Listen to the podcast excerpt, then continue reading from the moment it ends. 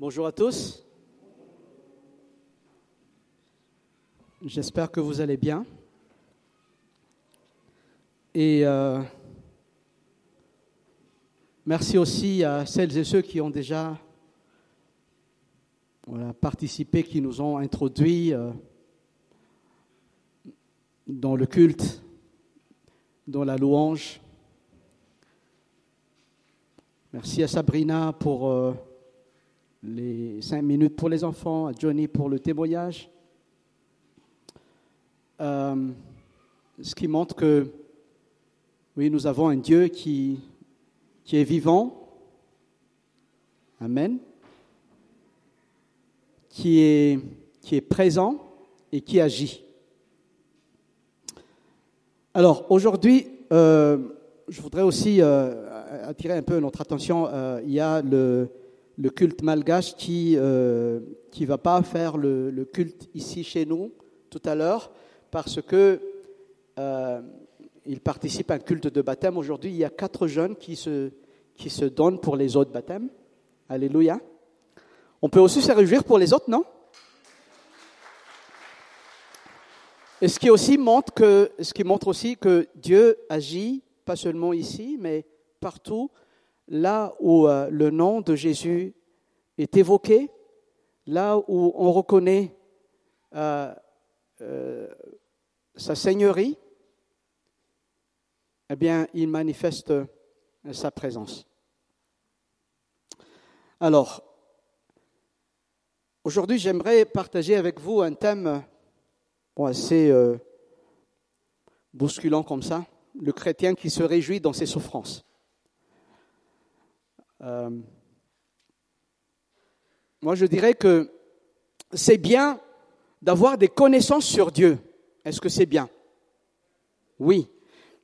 Je dirais même que c'est indispensable pour un chrétien d'avoir une bonne connaissance euh, sur qui est Dieu. Par la bouche du prophète Osée, l'Éternel a bien averti son peuple en disant, Mon peuple périt parce qu'il lui manque la connaissance. Osée, chapitre 4, verset 6, la première partie. Mais la Bible nous instruit également qu'il ne sert pas à grand-chose d'accumuler des connaissances sur Dieu si elles ne sont pas appliquées dans nos vies. L'apôtre Jacques, par exemple, nous enseigne dans son épître en disant, mettez en pratique la parole et ne vous contentez pas de l'écouter en vous trompant vous-même par de faux raisonnements. Jacques chapitre 1 verset 22.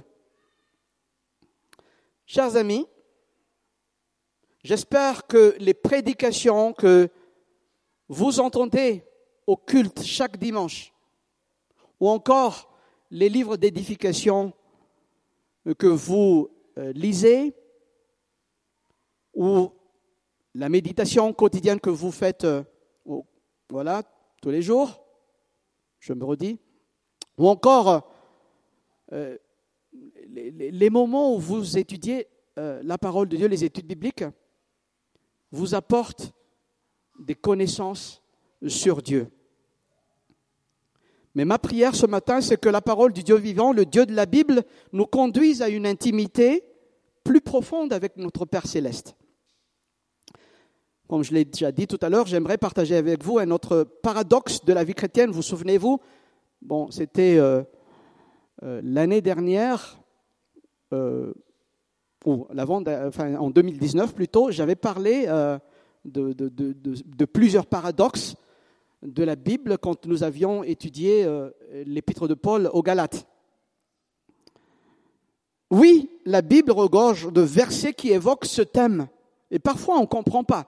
C'est comme, il y a deux choses qui se contredisent. Eh bien, aujourd'hui, j'intitule le message comme euh, le chrétien qui se réjouit dans ses souffrances.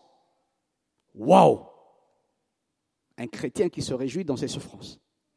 Et pour cela, je vous invite à lire ensemble avec moi l'épître de Paul aux Colossiens, chapitre 1, versets 24 à 29. Mais avant tout, nous allons encore prier. Seigneur, nous voulons dire qu'il y a beaucoup de choses que nous ne comprenons pas. Mais nous voulons, Seigneur, venir devant ta parole, tout simplement, et recevoir cette parole de vie, cette parole de vérité qui vient de toi. Viens nous visiter, Seigneur, et viens parler à chacun de nous. Dans le nom de Jésus, nous prions. Amen. Donc je lis Colossiens 1, 24 à 29 dans la version second 21. Je me réjouis maintenant dans mes souffrances pour vous et je supplée dans ma vie à ce qui manque aux peines infligées à Christ pour son corps, c'est-à-dire l'Église. C'est d'elle que je suis devenu le serviteur, conformément à la charge que Dieu m'a confiée pour vous, annoncer pleinement la parole de Dieu, le mystère caché de tout temps et à toutes les générations, mais révélé maintenant à ses saints. En effet, Dieu a voulu faire connaître la glorieuse richesse de ce mystère parmi les non-juifs, c'est-à-dire Christ en vous, l'espérance de la gloire. C'est lui que nous annonçons en avertissant et en instruisant tout homme en toute sagesse afin de présenter à Dieu toute personne devenue adulte en Jésus-Christ. C'est à cela que je travaille en combattant avec sa force qui agit puissamment en moi. Jusqu'ici, la lecture de la parole de Dieu. Il est remarquable de voir que l'apôtre Paul commence ce paragraphe en ouvrant son cœur. Je me réjouis maintenant dans mes souffrances pour vous. Et quand il va plus tard parler de, la glorieuse richesse du mystère parmi les païens, Christ en vous, l'espérance de la gloire, Paul ne va pas le faire comme un professeur, un analyste, un mathématicien ou un physicien, mais il va le faire comme un pasteur rempli d'amour pour son troupeau. Nous voyons ici l'apôtre Paul au cœur de berger. Avant de mentionner le mystère, Paul va d'abord parler de ses souffrances pour les chrétiens de Colosse. Encore une fois, nous trouvons ici, dans ce passage, la merveilleuse cohérence entre la doctrine et l'expérience. Une, bonne doctrine conduit à une bonne pratique de la vie chrétienne. Dans notre message, nous allons voir trois points importants pour nous aider dans la marche, euh, la, marche chrétienne. D'abord, les souffrances endurées dans le service pour la gloire du Seigneur. Ensuite, le mystère révélé. Alors j'aime bien ce passage, hein. juste euh, en passant. Le Christ en vous, l'espérance de la gloire. J'ouvre une petite parenthèse, puisque avant, euh, il fut un temps, je vais dire ça comme ça, il fut un temps où j'avais entendu une prédication sur ce passage. Et le, prédicateur, il était parti pour un encouragement, mais vraiment, c'était encourageant. Ben, à un moment donné, je, me suis dit, waouh, c'est bien ce, cette prédication. Mais quand j'ai pris un peu de recul, j'ai vu que le prédicateur, il avait pris ce verset, en dehors de son contexte, il, a parlé quelque chose de, qui était tout à fait l'opposé de ce qui était dit dans le texte. Alors aujourd'hui, on va voir un tout petit peu pourquoi voilà, ça me parle personnellement, Christ en vous, l'espérance de la gloire. Et le troisième point que nous allons voir aujourd'hui, c'est le travail exigé à la gloire du Seigneur. Nous allons tout de suite aborder le premier point les souffrances ont duré dans le service pour la gloire du Seigneur. Le, verset 24 nous dit, Je me réjouis maintenant dans mes souffrances pour vous et je supplée dans ma vie à ce qui manque aux peines infligées à Christ pour son corps, c'est-à-dire l'Église. Mais que veut dire l'apôtre Paul? Est-il en train de faire un éloge de la souffrance? Quelles sont ces souffrances de Christ auxquelles il manque quelque chose? Je me réjouis maintenant dans mes souffrances pour vous et je supplée dans ma chair à ce qui manque aux afflictions du Christ pour son corps qui est l'Église. Ce sont des paroles fortes, très fortes, n'est-ce pas? Mais il est aussi intéressant de savoir que cette phrase de Paul a fait couler pas mal d'encre. Nous allons d'abord voir les solutions diverses qui ont été euh, proposées par des théologiens. C'est-à-dire cette phrase, je supplée dans ma chair à ce qui manque aux peines infligées à Christ pour son corps. La tradition catholique comprend que les souffrances des saints sont nécessaires pour compléter l'œuvre rédemptrice de Christ. Cependant, le sacrifice expiatoire du Christ sur la croix est pleinement suffisant pour la rédemption de toute l'humanité une fois pour toutes. Et si nous lisons Hébreux chapitre 9 versets 27 à 28, nous lisons, et comme il est réservé aux hommes de mourir une seule fois, après quoi vient le jugement. De même aussi, le Christ s'est offert une seule fois pour porter les péchés d'un grand nombre. Et parmi ce grand nombre, il y a moi et toi. Apparaîtra une seconde fois, donc Jésus-Christ, sans qu'il soit question du péché pour ceux qui l'attendent, mais en vue de leur, euh, pour ceux qui l'attendent en vue de leur salut. Voilà, donc c'est une première proposition que c'est nécessaire, la souffrance des saints est nécessaire pour compléter l'œuvre rédemptrice, du Christ. il y a un autre théologien qui s'appelle Maurice Carré, il dit ceci, Paul met en rapport la souffrance et son ministère pour les Colossiens. Ce, ministère concerne l'annonce de la parole de Dieu. C'est Paul qui dit, j'ai été appelé à cela, annoncer pleinement la parole de Dieu. Le mystère caché de tout temps et à toutes les générations, mais dévoilé maintenant au sein. Donc Colossiens 1, donc les versets 25 et 26. Pour accomplir cette tâche, Paul devait endurer des douleurs. Il y a deux mots, enfin au moins deux mots dans la Bible en grec pour dire, pour décrire le mot souffrance. Mais il y a les douleurs. Et au moment où Paul écrit cette lettre, il est en prison. Il expérimente la réalité de la prédiction de Jésus-Christ qui dit, alors on vous livrera au tourment et l'on vous, vous fera mourir. Et vous serez haïs de toutes les nations à cause de mon nom. Matthieu chapitre 24, verset 9. Le Seigneur lui a confié une mission d'annoncer la bonne nouvelle aux non-juifs, et pour pouvoir accomplir cette tâche, il devrait endurer la persécution de la part des juifs. L'ensemble du témoignage des, évangiles, c'est-à-dire les quatre livres, Matthieu, Marc, Luc et Jean, et des épîtres annonce clairement que les souffrances endurées par notre Seigneur Jésus-Christ ont été pleinement suffisantes, complètes et définitives pour nous assurer le salut. Nous n'avons pas à les compléter par nos souffrances. Mais pour que le corps du Christ atteigne son développement, c'est-à-dire pour que les hommes soient sauvés et parviennent à la pleine maturité spirituelle, ceux qui suivent le Seigneur doivent endurer encore beaucoup de souffrances de la part des incroyants qui agissent sous l'instigation de l'adversaire. Et si nous revenons à notre texte, Paul se réjouit de ces souffrances pour les Colossiens. Il ne fait pas un éloge à la souffrance ici. Paul n'est pas en train de dire Alléluia, merci Seigneur parce que je souffre. Nous savons tous que plusieurs facteurs peuvent entraîner la souffrance. Nous pouvons souffrir à cause de nos propres fautes, nos propres péchés n'est-ce pas? Nous pouvons aussi souffrir à cause du mal, l'injustice, les meurtres, etc. Nous pouvons aussi souffrir physiquement ou moralement. Mais nous pouvons aussi souffrir pour le nom du Seigneur et pour la cause de l'Évangile.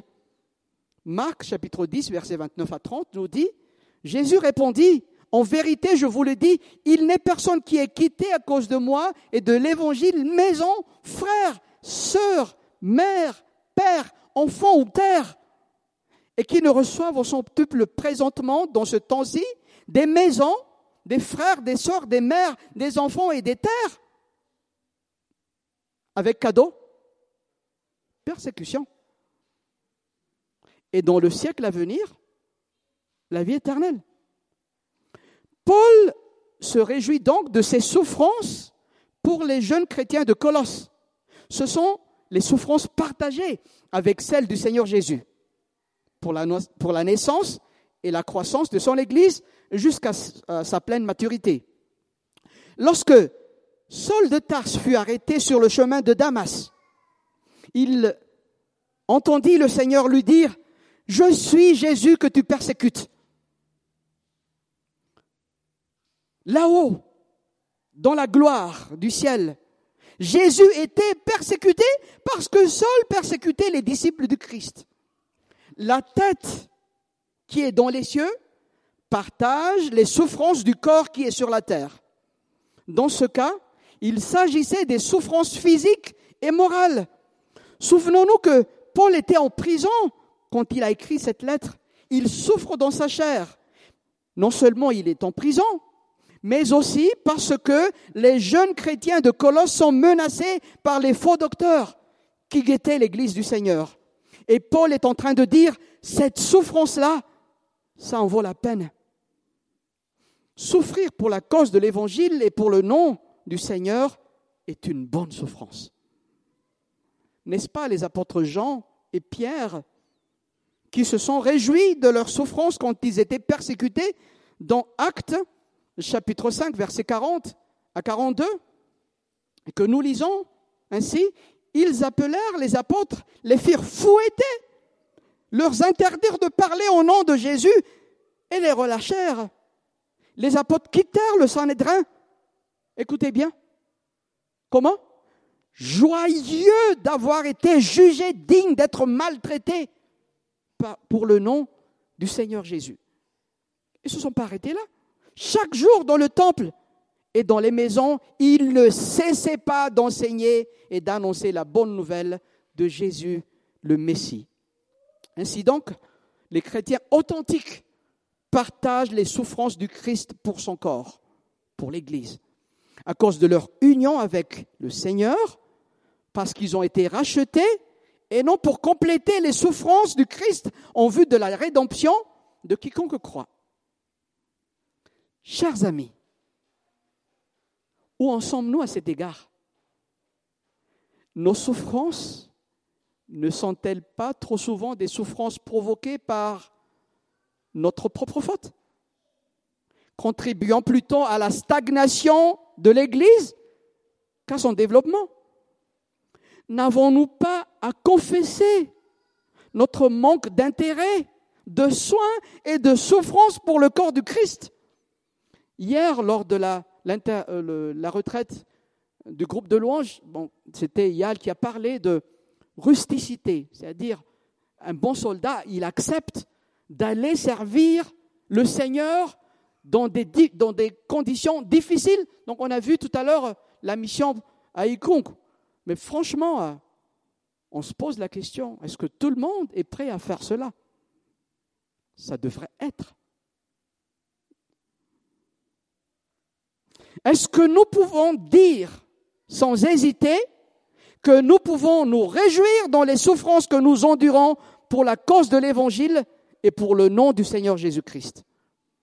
Alors, j'entends bien, je ne suis pas en, train de traiter le thème de la souffrance uniquement, mais souffrir pour la cause de l'Évangile. Oui, le, croyant peut se réjouir dans ses souffrances pour la cause de l'Évangile et pour le nom du Christ. C'était le premier point de notre message. Voyons maintenant le deuxième point, le mystère révélé. Christ en vous, l'espérance de la gloire. Donc, imaginez dans cette atmosphère de ferveur, de joie et de souffrance, le mystère peut être révélé. Un mystère, selon la Bible, est une vérité tenue secrète jusqu'à l'heure fixée par Dieu, puis connue par une révélation divine. Ainsi, les apôtres ont été préparés par le Seigneur Jésus puis conduit dans toute la vérité par le Saint-Esprit. Et nous trouvons cela dans Jean chapitre 16, verset 13. Et parmi eux, Paul a été spécialement choisi pour publier le mystère de l'Évangile et de l'Église. Les faux docteurs que l'apôtre Paul combattait avec véhémence parlent aussi de mystère, mais ils utilisèrent le terme mystère dans son sens païen, c'est-à-dire une doctrine particulière accompagnée de rites et d'initiations et de pratiques secrètes. Le mystère biblique n'a pas du tout cette signification. Il exprime généralement les trois pensées suivantes. Premièrement, le contenu libérateur de l'évangile. Ça, c'est un mystère. Deuxièmement, le salut en Jésus-Christ donné librement aux païens. Ça aussi, c'est un mystère. Et avec les Juifs, ces païens-là, qui se sont donnés à Christ ou qui ont reçu le salut en Jésus-Christ, ils constituent l'Église du Dieu vivant, ce qui était jusque-là impensable pour les Juifs et pour les non-Juifs d'ailleurs. Et troisième point, l'habitation de Christ en nous par le Saint-Esprit. C'est ce dernier point qui, qui, est souligné dans notre passage. C'est un mystère d'une glorieuse richesse, car ce qui est en nous n'est pas seulement une idée, n'est pas une idée, ni un principe, ni un mot conventionnel, ni même une simple puissance. Mais c'est une personne avec laquelle nous sommes unis en esprit et par la foi à la mort et à la résurrection de notre Seigneur Jésus-Christ. Chers amis, êtes-vous conscients que le Fils de l'amour de Dieu, l'image du Dieu invisible, le premier-né de la création, celui par qui et pour qui toutes choses ont été créées, c'est lui-même le mystère qui demeure en nous qui croyons. Nous chantons parfois Le Dieu de gloire habite en moi. Mais sommes-nous conscients de la portée de ce que nous chantons? Est-ce que le Dieu de gloire habite vraiment en moi? Et cette présence du Christ en nous, c'est l'espérance de la gloire future. Le théologien Bruce note que la rédemption offerte par Dieu est le thème principal des prophètes de l'Ancien Testament et que la portée de cette rédemption est prévue aussi bien pour les Israélites que pour les non-juifs. Comment ces deux catégories de personnes peuvent être rassemblées dans le corps du Christ C'est là le mystère le ministère que Paul a reçu de la part de Dieu et auquel il est appelé est de révéler ce mystère à ses lecteurs. Que les Juifs, peuple élu de Dieu, aient accès au salut n'est pas surprenant, mais que les non-Juifs ont bénéficié aussi au même niveau que les Juifs, c'est la glorieuse richesse du mystère à annoncer parmi les païens. Paul voulait rassurer les Colossiens que Christ, parmi ces, ces non-juifs, c'est l'espérance de la gloire. L'espérance n'est pas comprise dans le sens philosophique, abstrait, mais c'est une espérance vivante qui repose sur une personne, le Christ ressuscité, l'espérance de la gloire. Paul veut transmettre aux Colossiens l'essentiel de la vie chrétienne, une vie d'espérance vivante dans le Christ. Alors, je voudrais parler un peu de termes techniques. Théologiquement parlant, on utilise les expressions déjà et pas encore pour parler de l'espérance chrétienne. Christ étant le centre, nous sommes déjà sauvés, mais nous ne le sommes pas encore parfaitement. C'est l'apôtre Jean qui le dit dans 1 Jean chapitre 3 verset 2. Bien-aimés, nous sommes maintenant enfants de Dieu et ce que nous serons n'a pas encore été manifesté. Mais nous savons que lorsqu'il sera manifesté, nous serons semblables à lui, parce que nous le verrons tel qu'il est. Un disciple de Christ a déjà part à la gloire de Dieu, car cela lui a, lui a été accordé dans le Christ. Mais en attendant la résurrection des morts à la fin des temps, le croyant doit encore endurer des souffrances ici-bas et dans ces souffrances, la promesse de la présence effective de Dieu est réelle et à saisir. Ce matin, je voudrais proposer deux pistes de réflexion pour nous encourager dans notre marche chrétienne. Elles se basent sur l'application du déjà et du pas encore quant à l'espérance vivante en Jésus-Christ. Premièrement, d'après Paul, Christ en vous, l'espérance de la gloire, c'est l'assurance de la présence réelle et effective du Christ dans la vie de chaque croyant. On peut dire Amen? D'abord, nous sommes passés de la mort à la vie. Éphésiens chapitre 2 versets 5 à 6. Et aujourd'hui, Christ vit en nous. Romains 8, 11. Ensuite, par l'Esprit qui nous est donné, l'espérance en Christ ne peut pas nous tromper. Romains 5, verset 5. Par ailleurs, l'espérance chrétienne est un moteur qui nous propulse en avant dans notre marche de disciples. Dieu est en effet impliqué dans le passé, maintenant et dans le futur. Le passé, parce que Dieu est intervenu dans l'histoire de son peuple. Le présent, car Dieu demeure le Dieu souverain et il règne sur sa création. Et le futur, parce que le jugement et le salut de la création reviennent à Dieu. Et nous pouvons en partie, et dès aujourd'hui, jouir de certains bienfaits découlant de cette espérance vivante en attendant le retour du Christ.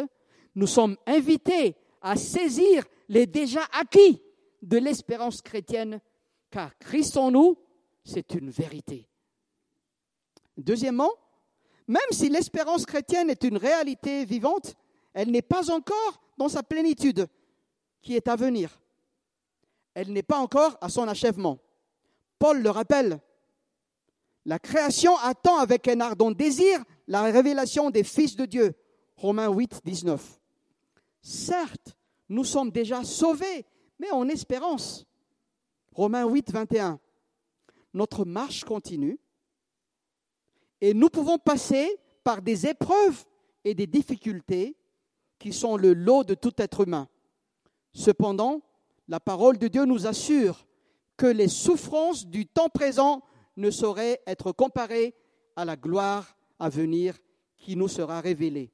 Romains 8, 18.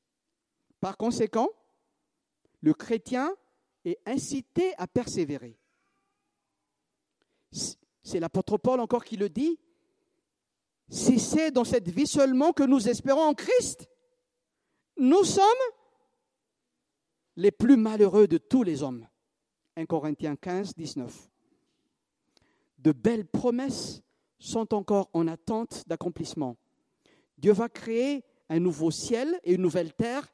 Il essuiera toute larme de nos yeux et la mort ne sera plus. Il n'y aura plus ni deuil, ni cri, ni douleur. Apocalypse 21, 1 à 4. Aujourd'hui, nous connaissons Dieu en partie, mais le jour viendra où nous le verrons face à face.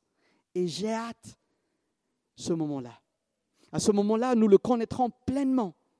La réalité du déjà et du pas encore de l'espérance chrétienne a été aussi appuyée par le théologien Henri Blocher quand il dit ceci. La promesse fournit une motivation à la marche chrétienne dans les domaines de la sanctification et d'une appartenance toujours plus étroite et intime avec le Seigneur. Chers amis, je voudrais vous poser cette question ce matin. Le Saint-Esprit est-il en toi ce matin? Autrement dit, as-tu déjà reçu le Saint-Esprit? Comment le savoir?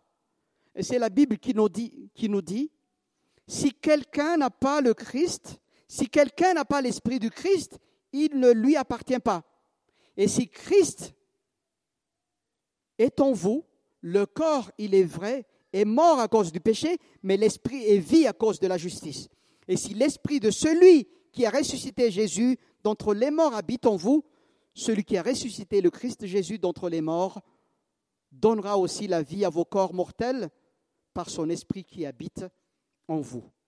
Romains 8, 9 à 11. Ce passage est très clair pour distinguer un chrétien, un vrai chrétien, de celui qui ne l'est pas. Vous savez quoi? Premièrement, Soit on est chrétien, soit on ne l'est pas. Il n'y a pas d'intermédiaire. Deuxièmement, nous ne sommes pas chrétiens parce qu'on a des signes extérieurs d'être chrétien. Lire la Bible, aller à l'église, écouter des prédications. Toutes ces choses ne sont pas mauvaises en soi, mais elles ne font pas nécessairement de nous des chrétiens. Nous devenons chrétiens quand nous avons placé notre confiance en celui qui est mort à la croix pour nous. C'est nous qui avons péché et qui avons tourné le dos à Dieu. Et Jésus-Christ a pris notre place. Il a enduré la colère ardente de Dieu. Et ce matin, cette invitation est encore valable pour celui et celle qui n'a pas encore donné sa vie à Christ. Si tu confesses de ta bouche le Seigneur Jésus, et si tu crois dans ton cœur que Dieu l'a ressuscité d'entre les morts, tu seras sauvé. Car en croyant dans, du cœur, on parvient à la justice, et en confessant de la bouche, on parvient au salut, selon ce que l'Écriture dit. Quiconque croit en lui ne sera pas confus. Si nous confessons nos péchés à Dieu, et si nous embrassons par la foi le salut offert par Dieu en Jésus-Christ, nous devenons une habitation de Dieu par son Esprit Saint. Et c'est là que nous pouvons crier Alléluia, Christ en nous, l'espérance de la gloire. Et si tu as déjà reçu le salut en Jésus-Christ, je voudrais attirer ton attention. Sais-tu combien grande est la glorieuse richesse de ce mystère? Christ est en toi, cher ami. Et Christ en toi, c'est l'espérance de la gloire. Jusqu'ici, nous avons vu que le chrétien peut se réjouir même dans ses souffrances. Ensuite, le mystère caché de tout temps et à toutes les générations, mais dévoilé maintenant à ce qui appartient à Dieu. Ce qui nous conduit au troisième et au dernier point de notre message, le travail exigé à la gloire du Seigneur. Les versets 28 et 29 de notre passage nous, nous disent c'est lui, c'est Jésus que nous annonçons en avertissant tout homme et en instruisant tout homme en toute sagesse afin de rendre tout homme parfait en Christ. C'est à cela que je travaille en combattant avec sa force qui agit puissamment en moi. Une révélation si glorieuse, si grande, ne peut être scellée ni réservée à certaines personnes. Elle ne peut pas non plus être confinée. Et même si nous vivons dans, le confinement, oh, Dieu merci, on ne l'est pas, mais certaines personnes le sont encore. Elle est pour tous. Et c'est pourquoi l'apôtre Paul s'adresse à tout homme. Personne n'est exclu et personne n'est trop égaré pour ne pas entendre et recevoir un tel message. C'est à cela que je travaille en combattant avec sa force qui agit puissamment en moi, dit Paul. Paul travaille avec hardiesse. Il ne se ménage pas. Il mène de front le travail et les combats avec la puissance de Dieu qui le soutient. Quelle exhortation pour nous aujourd'hui. L'évangile ne fait pas de nous des croyants paresseux, mais des travailleurs et des travailleuses, des combattants et des combattantes, non pas avec nos propres forces, mais avec celles qui lui sont dispensées d'en haut, dont celles du Seigneur. Et que fait Paul avec cette énergie divine? Et en assumant pleinement sa responsabilité Premièrement, il annonce le Christ. Le verbe à l'original signifie proclamer, c'est-à-dire faire connaître publiquement et solennellement. Il annonce le Christ. Deuxièmement, il avertit tout homme en exposant le jugement de Dieu et l'appel à une vraie repentance. Troisièmement, il instruit tout homme en, enseignant la vérité qui conduit l'homme pécheur à une relation intime avec Dieu par la foi. Quatrièmement, il présente à Dieu tout homme devenu parfait en Christ, pas dans le sens de sans péché ou rien à reprocher, car étant dans la chair, nous péchons encore, mais dans le sens de devenir des chrétiens matures en Christ, car nourris de la parole de justice, de la parole de vie et de vérité, les chrétiens avancent dans le chemin de la maturité spirituelle. C'est le travail exigé à la gloire du Seigneur. Et je m'adresse ce matin à celles et ceux qui ont déjà marché avec le Seigneur pendant un certain temps. Voici ce que l'auteur de l'épître aux Hébreux dit. Alors que vous devriez avec le temps être des enseignants, vous en êtes au point d'avoir besoin qu'on vous enseigne les éléments de base de la révélation de Dieu. Vous en êtes arrivé à avoir besoin de lait et non d'une nourriture solide. Hébreux chapitre 5 verset 12. Être chrétien ne fait pas de nous des paresseux, ni des personnes au-dessus des autres. Être disciple du Christ implique d'assumer pleinement notre responsabilité de travailleur avec hardiesse et de combattre avec bravoure. Pas avec nos propres forces, mais avec celle de notre Seigneur bien-aimé qui agit puissamment en nous. Chers anciens, chers diacres, chers responsables d'église, de ministère plutôt, chers missionnaires, enseignants et pasteurs, chers baptisés, que l'Esprit du Seigneur vivant nous accorde sa grâce et que nous nous appuyons pleinement sur sa force afin de suivre les traces de l'apôtre Paul et de notre Seigneur Jésus-Christ pour annoncer le Sauveur et le Seigneur en avertissant tout homme et en instruisant tout homme en toute sagesse afin de rendre tout homme parfait en Christ. Pour conclure, je voudrais nous poser cette question. Le chrétien peut-il se réjouir dans ses souffrances? Oui, chers amis. Mais si, si nous ne souffrons pas à cause de nos propres péchés, entendons bien loin, le chrétien authentique partage les souffrances du Christ pour son Église, pour son corps, à cause de leur union avec lui. Vous savez quoi? Dieu est pleinement présent dans nos souffrances. Il traverse ces moments de douleur avec nous. Et si nous souffrons pour la cause de l'Évangile et pour le nom du Seigneur, nous pouvons nous associer avec l'apôtre Paul en disant, je me réjouis maintenant dans mes souffrances pour l'Église du Seigneur. La Bible nous révèle que Dieu est sensible à ce que vivent les croyants. Il est l'éternel miséricordieux et compatissant, lent à la colère et riche en bonté. Il est le Dieu vivant qui intervient dans l'histoire et qui intervient dans la vie de chaque individu. Avant tout, il nous appelle à lui faire confiance en toutes circonstances. Ensuite, il nous offre la prière pour communiquer avec lui. Et enfin, il nous invite à nous attendre à son intervention dans toutes les circonstances de notre vie. Rappelons-nous ce que Dieu veut. Rappelons-nous que Dieu veut se glorifier dans la vie de ses enfants. En effet, sa gloire a été et continue à être manifestée par, des interventions miraculeuses. Nous le croyons encore, telles que des guérisons, des délivrances ou des expériences surnaturelles. Mais de même, dans les difficultés comme dans les épreuves, la fidélité et le témoignage des croyants glorifient Dieu, car finalement, Christ en nous, l'espérance de la gloire.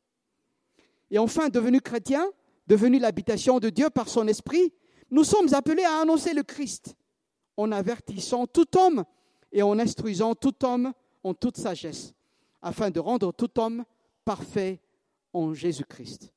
Pas avec nos propres forces, mais avec celles de notre Seigneur. Soyez tous bénis et à Dieu seul soit la gloire. Amen.